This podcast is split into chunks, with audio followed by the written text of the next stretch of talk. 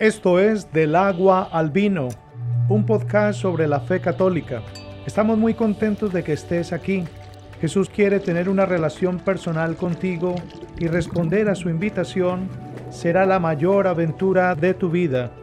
No será fácil, pero Él te transformará del agua al vino.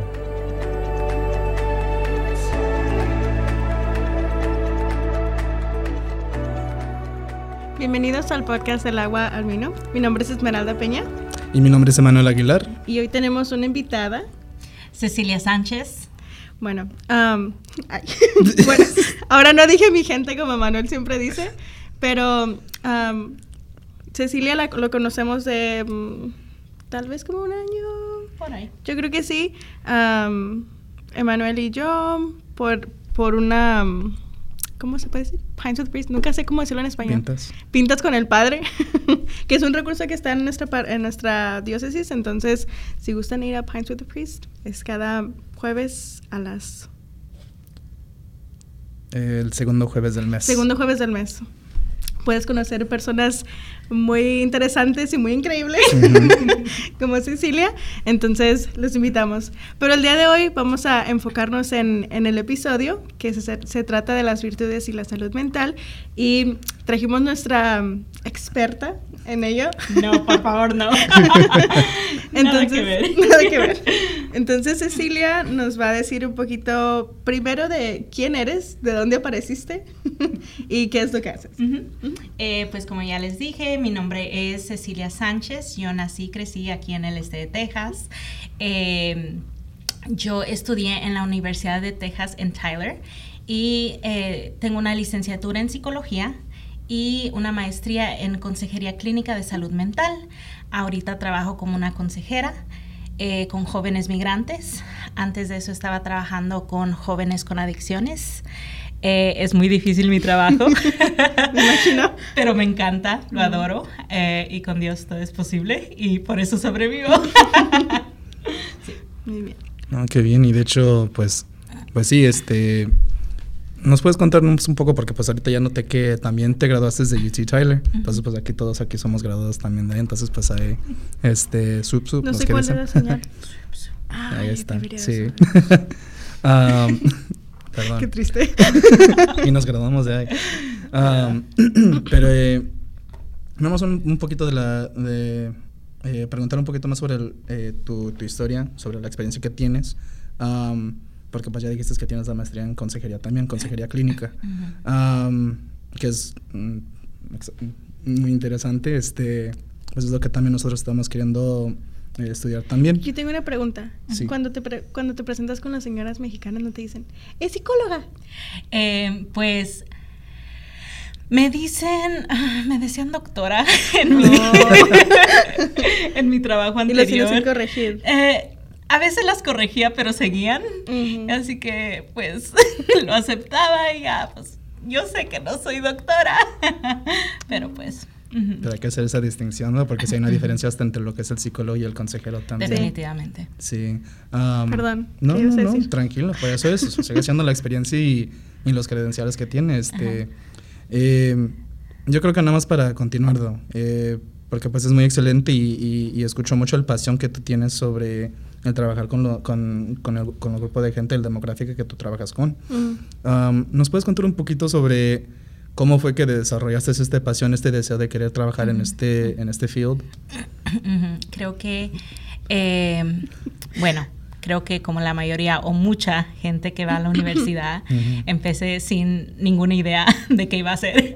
O sea, sabía que iba, a ir a la universidad, no sabía qué, qué iba a hacer con eso. Mm. Eh, así que psicología como que fue mi, mi, mi, punto inicial. Dije, ok, esto me interesa, no sé qué voy a hacer con ello. Sé que no puedo hacer mucho con nada más la licenciatura, pero vamos a ir por ella por ahorita y ya después que a Dios diga a ver qué pasa. Em, así que terminé la licenciatura y escuché del programa en la Universidad de Texas en Tyler de consejería y me interesaba mucho. De igual manera, en ese tiempo yo estaba escuchando mucho de, de, cómo faltaban esos recursos en el este de Texas. O sea, hay muchos consejeros, hay muchos eh, psicólogos, tal vez, pero a gente de habla hispana no las hay. Y veía como mi propia gente pues batallaba, tenía que viajar hasta Dallas. En ese entonces eh, la terapia virtual no era tan común, o sea que sí se le batallaba mucho y dije, no, pues o sea, es algo que me interesa, es algo que me apasiona y yo quiero ayudar a, a ¿cómo te diré? Yo quiero ayudar a servir ese esa necesidad que existe. Qué bello, qué bello, en serio, porque pues sí se ve la necesidad y especialmente aquí en lo que es el este de Texas. O sea, yo sé que hay varias otras regiones en, en lo que es Texas y en Estados Unidos, pero nuestra realidad aquí en, este, en el este de Texas, pues es una, es una realidad donde pues mucha gente eh, hay un descuidado a veces, no, no, la gente no sabe dónde están los recursos, entonces es muy bello que hay, que hay, hay jóvenes, jóvenes como usted que, que tiene ese deseo, que desarrollan ese deseo. Como usted. Perdón. Señora. Pero no, sí, o sea, mi, mis, mis, respetos porque eso es algo muy bello de, de, que eso salga de alguien, ese deseo. Uh -huh. No, y realmente los recursos en español para un consejero es súper, súper, súper difícil encontrar. Uh -huh. Y luego, aparte de eso, es como encontrar el, el que con el que estás como Cómodo. Cómodo, sí, porque uh -huh. es difícil. Estás abriendo una puerta a, a, algo, una parte muy vulnerable de ti. Entonces, ha de ser muy, ha de ser muy complicado si tu único, el único idioma en el que te sientes cómodo es en español. Uh -huh. Entonces, sí. Definitivamente. pues bueno, entonces aprovechando porque eh, le invitamos, eh, porque pues... ¿Por qué le sigues hablando de usted? No, ya andaba deteniéndome, perdón, ya dije, te invitamos a te ti. Invitamos. Andaba Señorita. Es que mi, ma mi, madre me educó a decirles de usted Ay, a toda la gente. No, pues sí, sí, sí. Señora Clara, muchas gracias. gracias, gracias por hacerme quien soy. um, pero estos episodios que hemos hecho, y, y este episodio específicamente es una eh, continuación. Uh -huh. Hemos hablado en los últimos dos episodios, um, dos o tres ya. Ya son, son tres. Son tres episodios ya que hemos hecho. Um, y cada uno ha sido eh, a basada las virtudes. Uh -huh. Hemos hablado sobre um, los siete virtudes y luego hablamos sobre los, eh, los virtudes cardinales. Uh -huh. Y luego las virtudes teologales también. Uh -huh. Y tomamos la oportunidad de poder este, conversar y platicar sobre qué son estas virtudes, qué, cuál es su función dentro, del, dentro de nuestra humanidad y dentro de nuestro camino hacia la visión beatífica o hacia Dios. You know? um, pero hoy este día queremos aprovechar y yo creo que hasta cierto punto, porque ya saben que aquí Esmeralda y yo nos gusta traer estas enseñanzas a un nivel práctico, uh -huh. um, en la casa prácticamente. Perdón. Um, entonces, aquí esta meta es poder este, mantener el tema de las virtudes, pero ahora ya eh, de una manera práctica introducir lo que es la salud mental. Y aquí es donde viene. ¿Y qué mejor? ¿Y quién mejor? ¿Quién mejor? que, un, que, una colega, prácticamente. Uh -huh, uh -huh. Um, entonces, este, nos haces mucho el privilegio aquí de, de, de estar aquí acompañándonos hoy en día. Um, y pues sí, se lo dejo a Esme para que podamos seguir en la conversación. Seguir la conversación. Oh, no, espérense, vamos a poner un, un paréntesis aquí. No sé si se dieron cuenta que hoy también traigo camisa negra. Mm. Ya nos pueden cantar la canción. Los no fue planeado. Negra. Nadie me avisó. no, para que te vieras más el color ah, y todo, sí. ¿sabes? Sí, que sí. resalta el, el, el, visitante aquí. Bueno, um, la primera pregunta que tenemos, bueno, pues ya es más como que la tercera. Um, ¿En dónde ves las, las virtudes cardinales o humanas naturales? Um, que encajan dentro de, de, ese aspecto de la salud mental? Uh -huh, uh -huh. Um, bueno, pues yo me puse a hacer poquita tarea antes Qué de bueno. venir acá. eh, y estaba leyendo porque, o sea, obviamente esa pregunta nadie me la ha hecho anteriormente. O sea, obviamente pienso en la salud mental, pienso en las virtudes, pero juntas, o sea. Nunca. Nunca, uh -huh. nunca. Pero. ¿Qué dijiste? Uh, Ay, ¿para qué me invitaron? me puse a llorar. Esmeralda, ¿qué has hecho? eh, no, pero en cuanto me puse a, a ver qué había, eh, pues como que concuerdan mucho, uh -huh. concuerdan mucho. Eh, y, y, tengo algunas cosas que, que, ¿cómo se dice? Que me puse a explorar. Eh, obviamente hemos hablado en el pasado de la prudencia, ¿verdad? Sí. Eh, la definición que yo tengo es la prudencia es la capaci capacidad de reflexionar antes de hablar o actuar, así como de evaluar el modo y los medios adecuados para intervenir en una situación, ¿ok? Y pues eso me puso a pensar mucho en cuando yo trabajaba con los jóvenes con adicciones. Mm. Disculpen. Nosotros sabemos, bueno, que, que las adicciones son el resultado de muchas cosas. Puede ser resultados de trauma, resultados de, eh, pues, intentando lidiar con el exterior de una forma obviamente no tan saludable, pero es la persona intentando sobrevivir. Eh, y muchas veces la, la, adicción se mantiene porque la persona está batallando con ciertas cosas de salud mental, depresión, ansiedad, como ya dije, trauma, ¿ok? Y todas estas cosas se mantienen por mensajes negativos que esta persona ha recibido en algún punto de su vida, ¿ok? Digamos que alguien creció en un hogar abusivo y siempre le dijeron cosas de como eres inútil, eres esto, eres lo otro. Obviamente esos mensajes van formando a la persona. Así que cuando esa persona crece y escucha cosas así, o, simplemente se recuerda de esos mensajes que ha recibido, pues esa persona los, los acepta como ciertos, ¿verdad? Y, como son cosas que duelen, siguen causando dolor. Entonces, ¿dónde viene la prudencia en todo eso? Em, de que hay que encontrar la forma de pensar con razón y con lógica. ¿ok? Porque muchas veces estos mensajes que nos han dado, nosotros los creemos y los adoptamos, pero no quiere decir que sean ciertos y no quiere decir que tengan lógica. Cuando yo trabajaba con los jóvenes, aprendí mucho de una, un tipo de psicoterapia. Se llama REBT, Rational Emotive Behavioral Therapy, y en español es terapia racional emotiva conductal. Básicamente lo que hace es, tú identificas el mensaje negativo que estás recibiendo, eh, identificas las emociones negativas que, lo acompañan, identificas eh, lo que haces en reacción a esas emociones y ya cuando lo has identificado, buscas formas más sanas de pensar y actuar, ¿ok?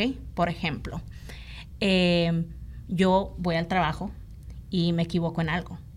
Y mi jefe me dice, oye Cecilia, hiciste esto incorrecto, ¿ok? Digamos que yo crecí en un hogar donde mis padres eran muy críticos para mí, hacia mí. Eh, entonces yo acepto, yo, yo escucho, ok, hiciste esto mal y yo lo tomo súper personal.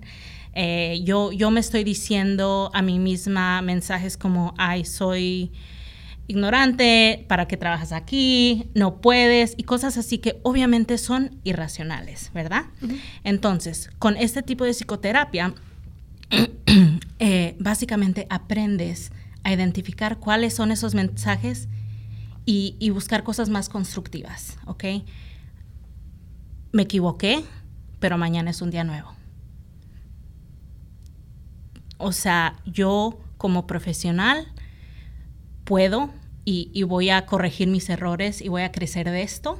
Y, obviamente eso produce emociones más, más buenas. obviamente, eh, aún nos vamos a sentir tal vez con esa culpa o tal vez con esa eh, tristeza o hasta, ¿cómo te diré? Hasta enojo de, ser corregidos, pero a, a un grado más sano. ¿Entiendes lo que te digo? O sea, de que literalmente nuestro Señor, por medio de la ciencia, por medio de la psicoterapia, nos da las, ¿cómo te diré? Las herramientas. Las herramientas, sí. Las herramientas para, para, crecer en la prudencia. y, eso se me hace algo así súper bello. Eh, yo recuerdo cuando estaba en mi último año de la universidad de mi maestría, literalmente estaba estresada, estaba haciendo mi servicio social, trabajando, estudiando. Yo era así un monstruo emocional con, con todos mis yo diría mis amigos, mi familia. Y, fue cuando estaba aprendiendo esta terapia y yo tenía la responsabilidad de enseñársela a los muchachos. Y era muy imposible para mí enseñar algo que yo misma no estaba practicando. Mm. Así que honestamente yo siento que, aprender esta terapia me ayudó personalmente a mí y yo he visto cómo ayuda mucho a los, a los jóvenes y a la gente que la practica. Y, y justo como este tipo de psicoterapia existen otros tipos de modalidades que, nos ayudan a, pensar y a usar la prudencia en nuestra vida, nuestra vida diaria. ¿Qué tal en las otras virtudes cardinales? Entonces, obviamente tenemos la justicia y creo que, bueno, ustedes también, obviamente estamos estudiando eh, cosas iguales o similares. Em, la justicia es una gran parte de nuestra profesión. ¿Por qué? Porque estamos luchando por un mundo más justo para todos, en especial en esta profesión. Eh, estamos buscando crear lugares que, crean más empatía, que crean más bondad. Eh, creo que vivimos en un mundo donde todos estamos muy independientes, eh, o sea, es una cultura individualista eh, que nos mantiene sin conexión y nos mantiene en estos ciclos eh, de soledad que, que, promueven la depresión, promueven, o sea, muchas cosas que, cosas a las que nos acomodamos, cosas a las que nos imponemos, pero cosas que nos mantienen en en lugares lejos de otra gente. Nosotros sabemos que somos hechos para la comunidad, somos hechos para las relaciones y... Creo que es muy de que cada quien, en, como tú no te metas en el problema de la otra persona. Tú eres tú, tú preocúpate por lo tuyo y, lo, y lo demás que ni te pase por aquí. Exacto. Como si no existiera. Que se mantenga en relevancia. Y pues creo que yo, por mi profesión, pero al igual todos como humanos, eh, somos responsables por luchar por esa justicia de, crear estas conversaciones sobre la salud mental, crear conciencia, crear... Eh, proveer más información, porque yo, yo siento que a veces en nuestras comunidades hispanas eh, es difícil tener esa, esta conversación. Es difícil hablar de estas cosas porque no son conversaciones comunes, no son conversaciones fáciles y a veces siento que vamos a pisarnos los pies unos a los otros si intentamos tener estas conversaciones. Así que yo siento que esa es la parte de la, de la justicia que, que buscamos, que, que, no es fácil, pero todos somos, yo diría que llamados a, a buscar esa justicia como humanos, como cristianos. Y creo que también el estigma es muy grande dentro de la, de la salud mental en, en la que a pesar de que ves que algo no está bien y que y, y si regresamos a la justicia nos habla de lo que como la era la fuerza no para a pesar de las de las dificultades y lo que no estaba bien el, tener la claridad de lo que es. Y creo que como y no sé si solamente me imagino que sí dentro de la comunidad hispana es muy muy grande el hecho de que tenemos tanto miedo a siquiera entender o, pensar que algo está mal. Entonces, eso no nos ayuda porque, como dices, em, de este tipo de, psicoterapia y, muchas diferentes, tienen beneficios que nos pueden ayudar a crecer personalmente y ahora vemos dentro de las virtudes y no nos, no nos permitimos hacer eso precisamente por el miedo, el estigma y el qué dirán y el yo no estoy loco, yo no necesito que lo busquen los que necesiten. Yo creo que andamos agrediendo también. Perdón. este, pero porque a mí ya me ha tocado con algunos profes y sí, sí nos dice mucho lo que es el rol del consejero, especialmente aquí en lo que es el tema de la justicia, que, el, que, que hasta cierto punto el consejero es, es el que tiene que buscar proactivamente la justicia para su cliente, para la gente y, y, y, en ese detalle que a veces la gente ni siquiera está enterado de que algo está, o que algo, algo está mal, hay un desorden en, en, en, la vida, entonces, o una injusticia, más dicho, hay una injusticia ahí. Entonces, este, como es el trabajo del consejero poder este, ayudar a facilitar acceso a estas a, la conciencia de la justicia y de la prudencia más que nada también. Um, invitarnos a cada ahí invitarnos a cada uno de nosotros así como es el rol del consejero también a nosotros a, permitirnos a darnos esa oportunidad para siquiera abrir la puerta aunque sea un poquitito.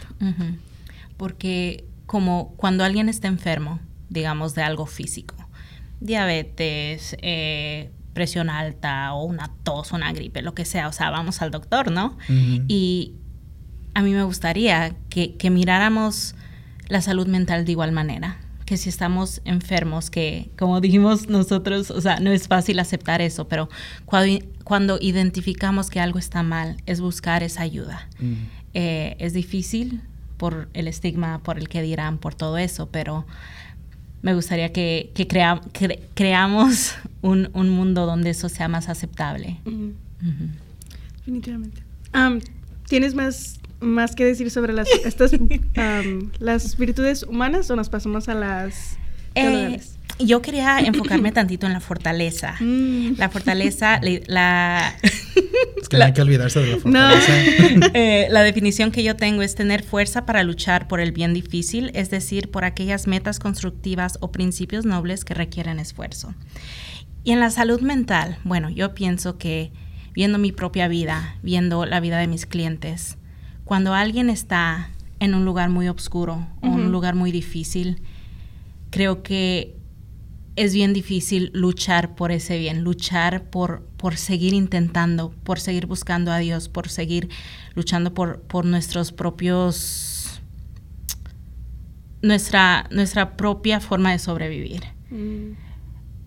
Pero en ese entonces, o sea, es, es importante recordar que no solo es de nosotros, no es solo de, de yo y tú como mi cliente o tú como mi consejera, porque al final del día quien tiene todo el poder, quien tiene todas las soluciones es él. Eh, y buscar en esos momentos tan oscuros, en esos momentos tan difíciles, eh, buscarlo a, Dios nuestro Padre y, pedirle que, que Él, por medio de, de su sanación, por medio de, o sea, ya sea la terapia, ya sea terapia de grupo, ya sea medicamento, ya sea psiquiatra, ya sea psicólogo, sea lo que sea, que Él por su mano eh, nos permita encontrar esa sanación, ya sea inmediata, un milagro, o sea, con tiempo, o sea, con tiempo, con, con to- todas las herramientas que, que Él nos ha dado Ujú, y los avances de la ciencia. Y ahí sí no podemos decir que no, que el Señor no pone los medios para nosotros tener el acceso. No, a veces están los medios así, enfrente de nosotros y nosotros. Más. Ahorita no. Hasta casi igual que Juan Diego, ¿sabes qué? Aquí está la virgencita, me voy para el otro lado. Y otra cosa que quería mencionar es los santos. O sea, hay muchos santos Sí. que, o sea, los santos sabemos que, bueno, nos tenemos idea de que muchos de ellos pudieron haber sufrido con, con problemas de salud mental. ¿Y quién más que alguien que ha vivido eso para que nos acompañe en nuestro caminar? Eh, Santa Difna es la patrona de salud mental, eh, es mi amiga y es alguien en quien eh, confío y pido mucha intercesión eh, a través de mi propio trabajo, de mi propia vida, eh, porque ella pues es, she's, she's a rock star. ¿Cómo se dice rockstar en Una español? estrella de rock. Ok, es la estrella de rock. Rayos. Pues sí. ok, muy bien. Am, pasemos entonces ahora a las virtudes como de superpoder, que son Sí. las... ¿Qué? ¿No? ¿No? Los ¿Está bien? teologales, sí, estás ok. bien. Las de superpoder que son las, las teologales, que son am, fe, esperanza y caridad. Entonces, ah, es que era tu pregunta. Tú, tú pregúntale. Oh, no, nada más, bueno, no sé qué iba a ser la pregunta, pero iba, me has dicho, decir otro comentario. Ok. Um, la cosa es que a mí me agarraste de sorpresa. Eh, pero no, ya, ya recordé. Eh, porque era una transición, como estamos transicionando a, los, a lo que son las virtudes teologales. Ujú. Um, porque sí son los superpoderes, pero hasta cierto punto diría que, eh, porque has andado diciendo algo muy interesante, Cecilia, es de que eh, estamos buscando sobrevivir. Ujú. Y entonces, am, las virtudes naturales o eh, cardinales que, que- que están aquí eh, son una manera que nos ayudan a sobrevivir. Pero luego lo que es las virtudes teologales es una manera para exaltar nuestra humanidad, Ujú. o sea, para elevar nuestra esencia de lo que somos, para reafinar Ujú. hasta cierto punto. Entonces, sí. Ya. Sí, But- es oh, lo que estaba pensando es como las virtudes teologales nos ay, ay, perdón, cardinales nos ayudan a sobrevivir y las las am, teologales nos ayudan a vivir y Mm. cuando digo vivir es vivir con el- o sea, los frutos completamente y con toda decisión y, y toda entrega a, a Dios. Bueno, ahora sí haces la pregunta. Pues sí, entonces pues me supongo que la pregunta viene siendo, eh, ¿cómo es que tú, ay, ya puse tú, tú ves, No sé. que no me regañen los de México, por favor, familia, perdóname.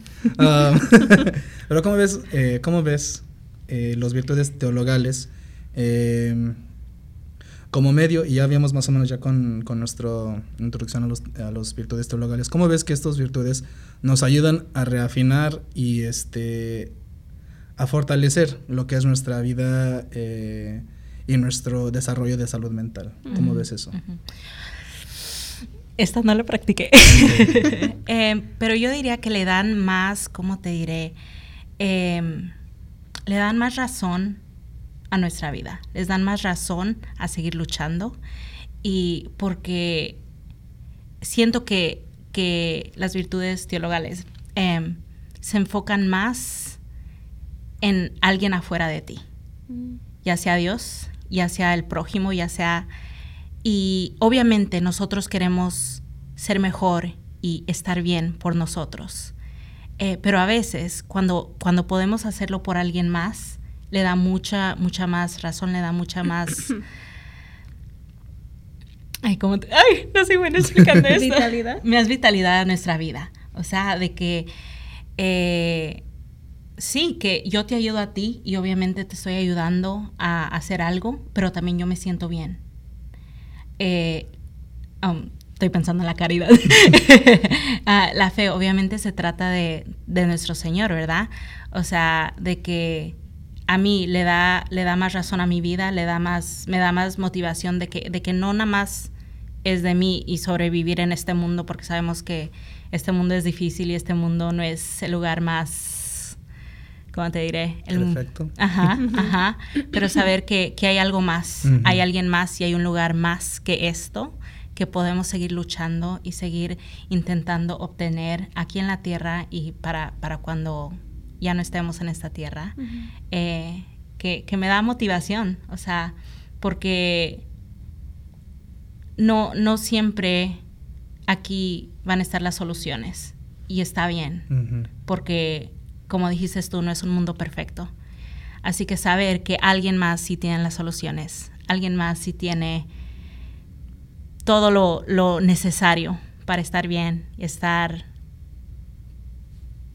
en estado de perfección. O sea, eso me quita a mí mucha responsabilidad. lo describes muy bien porque ahí casi sin decirlo estás describiendo lo que es la esperanza también. Así es. y, y, me llama la atención que dices cuando una persona ay, eso me fue. ah, regresé. Regresamos. cuando una persona no, no, es lo que iba a decir, que cuando una persona no lo puede hacer por sí mismo en sí, es como esta fuerza supernatural a la que puede accesar, porque no lo puedo hacer por mí en este momento, en algún momento lo voy a poder hacer. Exacto. Pero en este momento ayúdame Dios y lo puedo hacer con mis hermanos. Entonces así la caridad, la fe y la esperanza, el, el hecho, el lugar y el, y el, espacio que no puedo accesar conmigo mismo, lo puedo accesar con Dios. Y es como este superpoder que puedo alcanzar en este momento. Mm. bueno. Em, Muchas gracias. no, pues sí, es que ya, apenas me doy dando cuenta que nos estamos terminando el tiempo. Yo creo que nada más, sí, bien rápido se fue. No, es que fue buena plática, fue buena plática hoy y, muchas gracias por acompañarnos hoy en día. Este, esperemos en Dios que te siga acompañando en todos tus trabajos. Gracias. especialmente que te, que te, que te siga usando como ese instrumento más que nada. Gracias. Porque es lo que eres, eres un instrumento que ayuda no solamente a la raza, sino a muchos más, este, mucha más gente que necesita la ayuda y eso eh, si no te han dicho las gracias, pues nosotros extendemos la gracia de todo corazón. no, eh, gracias a ustedes. Definitivamente ha sido un honor poder venir aquí, platicar con ustedes y reírnos. sí, sí, sí. Eh, antes de cerrar, algunos otros, unos últimos comentarios que alguno que quieras compartir con nosotros, algo que nada más en serio quieres que la gente sepa, um, nuestra querida gente. um, pero, o sea, sobre, sobre cualquier cosa aquí de, como estamos hablando de la salud mental, esa es la oportunidad para poder... Pues, Una invitación puede ser a, las personas. Eh, no estaba preparada para eso. Eh, pues yo diría que simplemente de lo que hemos estado hablando todo este tiempo es de que si tú o alguien que conoces eh, crees que está sufriendo con problemas de salud mental, si eres tú, la ayuda está ahí. El el problema, no el problema, pero lo difícil es buscarla. La ayuda está ahí, eh, como, como decimos, por medio de las herramientas, la terapia, eh, psicólogos, consejeros, eh, medicamentos si es necesario, pero también por medio de la intercesión de los santos, de nuestra fe, de nuestro Señor literal, nos quiere, nos quiere ayudar, simplemente quiere que nosotros se lo pidamos y, y confiar que sí, que Él nos va a dar todo lo necesario para salir adelante y para vivir nuestra mejor vida. Excelente. Pues bueno, nuestra querida gente, como ya dice Esme y yo, um, especialmente yo, pero Esme lo dijo la vez pasada, nuestra querida gente. Um, si les gustó este, este episodio y les gustó tener aquí la compañía de Cecilia con nosotros, pues dale like a este video. Eh, suscríbanse, ya saben, estamos bajo stphilipinstitute.org o St. Philip Institute en YouTube. También estamos en Spotify, Apple Podcasts. Um, comenten, comenten, por favor, porque este ha sido un tema muy interesante. Entonces, um, comenten a ver qué otro tema les gustaría ver, eh, escuchar. Si quieres, invitamos de regreso a, a Cecilia aquí, eh, porque pues sí, ya desarrollamos un cariño a ella. Um, pero sí, dale like, dale like, este, comenten, comparten, por favor. Y pues yo creo que sí, si hay un último, un último comentario de mí, como dijo Cecilia, si, si ves a alguien que haya necesidad de, de, de buscar esa ayuda de salud mental, sea ese medio, practique la caridad, you esa es una extensión del amor. Eh, hasta incluso si quieren, hasta si tienen una manera de contactar el instituto acá, pues hasta contacte el instituto para uh -huh. ver qué onda, cómo podemos ayudarles a ustedes también. Um, pero no, no, tener miedo, no tener miedo, anímanse, que esto es para, para el bienestar de todos nosotros. Así que muchas gracias y Dios los bendiga. Gracias. Adiós.